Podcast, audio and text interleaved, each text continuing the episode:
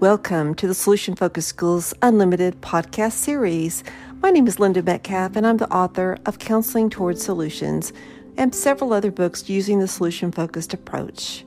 Counseling Towards Solutions was the first book that took the solution focused approach to working with students into the classroom for kindergarten through 12th grade. Now, in its third edition, it's coming out in April 2021 by Routledge, available on Amazon.com.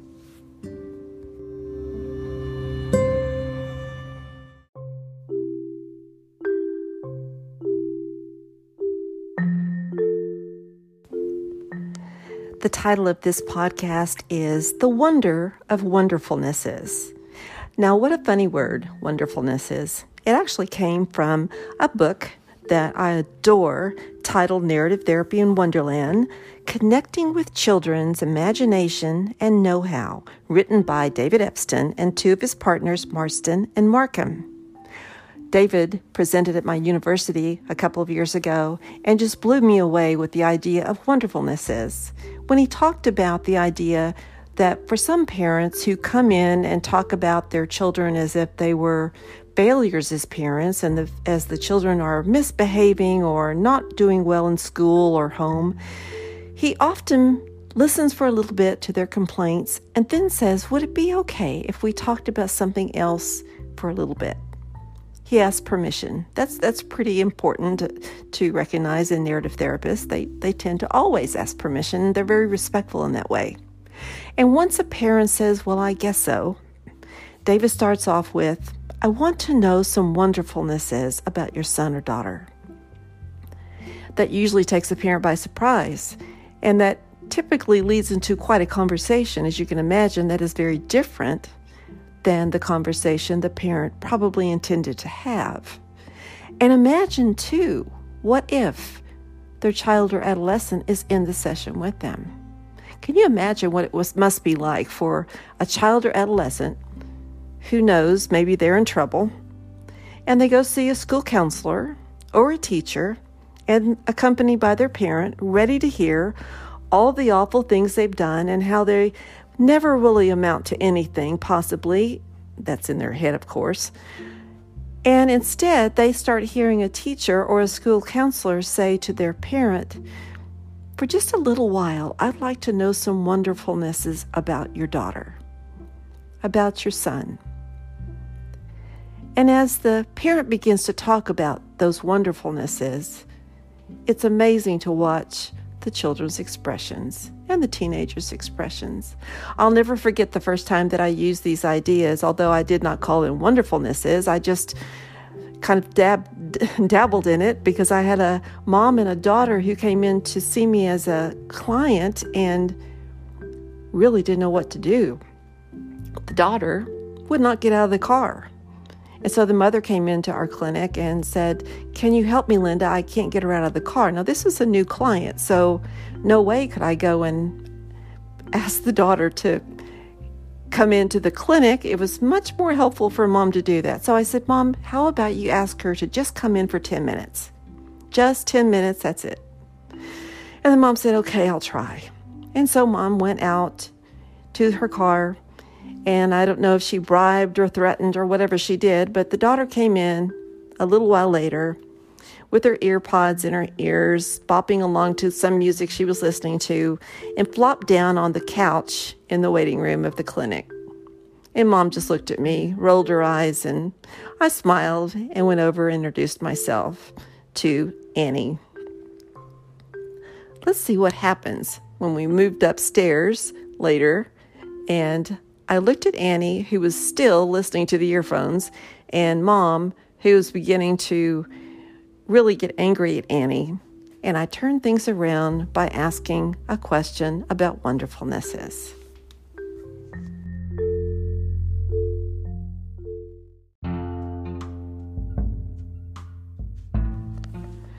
Okay, so to start off with something like I've just described to you, where a mom is pretty upset and the daughter is very non-compliant, it's pretty important to take a step back for a minute and imagine this scene in your head for a second. Because I'll bet you've had clients, I bet you've had students and parents come in with situations like this. and you're not so sure if you need to be a referee or if you just need to exclaim, you know, we don't do that in here. Instead, I think it's important to think about how we think about our clients. And for this young girl to come in somehow told me that somehow she wanted to be there. Her feet were on the floor. For mom to take that extra step and muster up all the courage to go out to the car and try her to come in meant to me that mom was very serious about getting her daughter help and herself help, which was why they were coming. It seemed that mom had been divorced from Annie's father, and Annie had been a great kid up until the year after they divorced. Dad took up with a female before mom and dad divorced, which Annie learned about, and she became very upset with her father. But she did what a lot of kids did do sometimes when their parents are out of sorts and not getting along. She began to act out just as a response to not feeling very secure. And so she started hanging out with the wrong crowd, her grades plummeted, and thus mom brought her into counseling. So, with a little bit of that information, I looked at both of them and said to mom, You know, mom, would it be okay for a minute if I just asked you something a little different uh, rather than going into what brings you here. And mom said, Well, I guess I don't know what else we're going to do. She's not going to listen. I said, I, I, Well, I, it looks that way maybe, but you just never know. I, I'm going to trust that Annie might give us a little bit of her time. But I want to start off and ask you, tell me to ask you and, and about the, the things about Annie that you just absolutely love.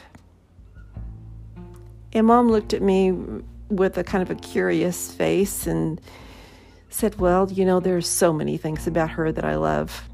First of all, since all of this has gone on, she's been remarkable in helping me with her little brother because I have to have two jobs now. I can't afford to keep us where we're living unless I have two jobs, and her dad's not really good about paying child support. So that's something I love about her very much. I said, What else? What else is it about her that you just really love and mom said, Well, you know, she's basically been such a good kid all these years, and that's why it's so hard to see her kind of go downhill. But I know deep in her heart who she really is because I see that at times. I see that, that glimpses of kindness and caring and good kid and good values, and that's what I love about her so much. Now, as mom started talking about the things she loves about Annie, Annie took out the earpods and she started looking over at her mom as if she was hearing mom for the first time in a long time. And she looked at me and I said, Wow, Annie, tell me some things that you love about your mom. And this girl who was refusing to talk to me at first started saying to me, My mom is the most remarkable woman I've ever met. And mom looked over at her and began to cry. And I said, Wow, tell me about that remarkable woman. And I'll never forget her words. They were so typical of an adolescent. She said, My mom has a sucky life. And what my dad did was inexcusable. He left us and he cheated on her, and she didn't deserve that. She deserves so much better. I said, Tell me more about your mom. Oh, she said she's clever, she's smart, she's got two jobs, and she's looking at going back to school. And I know she's going to be great when she goes back to school, and she tries to take care of me, and I'm not doing so great, and I need to straighten up. I know I need to straighten up. Okay, well, thank you so much for telling me all these things about your mom. And at that point, mom reached over, grabbed Annie's hand, and Annie stayed for the rest of the session, which lasted about an hour.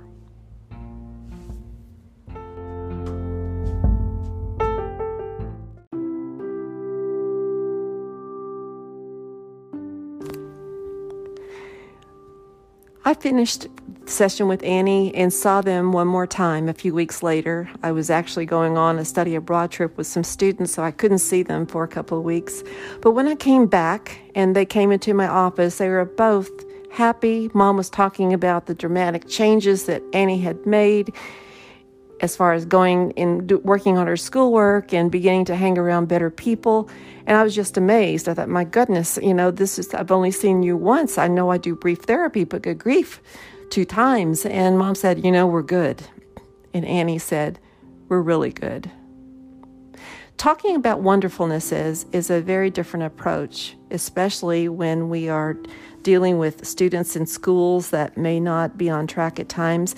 But the ideas that I've just shared with you with this case can easily be done if you are a teacher or a school counselor working with students. Imagine, for example, doing the same thing. Parent comes in and with the student, and please always bring in that student. You'll hear me say this over and over in podcasts. The important part of having a parent conference with a parent is having the student present. Because when you ask the wonderfulnesses, imagine the different impact that has on kids who think that everything is just doom and gloom, things aren't going well, and their parents are upset with them. The climate in the parent conference drastically changes too whenever you start talking about the wonderfulnesses of a student. Parent begins to recall a memory or so. David Epston talks about that in the book, asking parents after they talk about wonderfulnesses to tell them a time, a memory when those wonderfulnesses were so evident. Go back several years if you need to, he'd say. And tell me, what's that memory about? And then the parent begins to recall the memory, and the kid hears it, and suddenly things are just a whole lot better. More of an even playing field to discuss what's next so that these wonderfulnesses appear again. And that's the idea behind finding them. In a parent conference, once those wonderfulnesses are found, then you could even say, I wonder how can you, student, use some of these wonderfulnesses in the way you and mom and dad talk at home? How can you use it with your teachers? How can you use it with your friends, with your with other students at school, your peers? How can you use these wonderfulnesses in the way that you're so clever with your little brother at home and getting your homework done at times? How can you do that? In other words, exceptions develop from wonderfulnesses, and that's the solution focused approach. So, combining the two models, solution focused and narrative therapy, works really well. Gives you a chance to check out things that are traits and values that we call wonderfulnesses, and then see about a miracle question that asked of a student or a teacher or a parent, which says, So imagine a day when you're using these wonderfulnesses so that others can see them. What do you think they would notice about you? What else would they notice about you? What would you hope they would realize about who you are as a teacher or a school counselor or a friend or a fellow student? What would you hope? And when we learn what we really want to portray and present to the world, that gives us ideas on how to approach situations that aren't working for us. They become our solutions.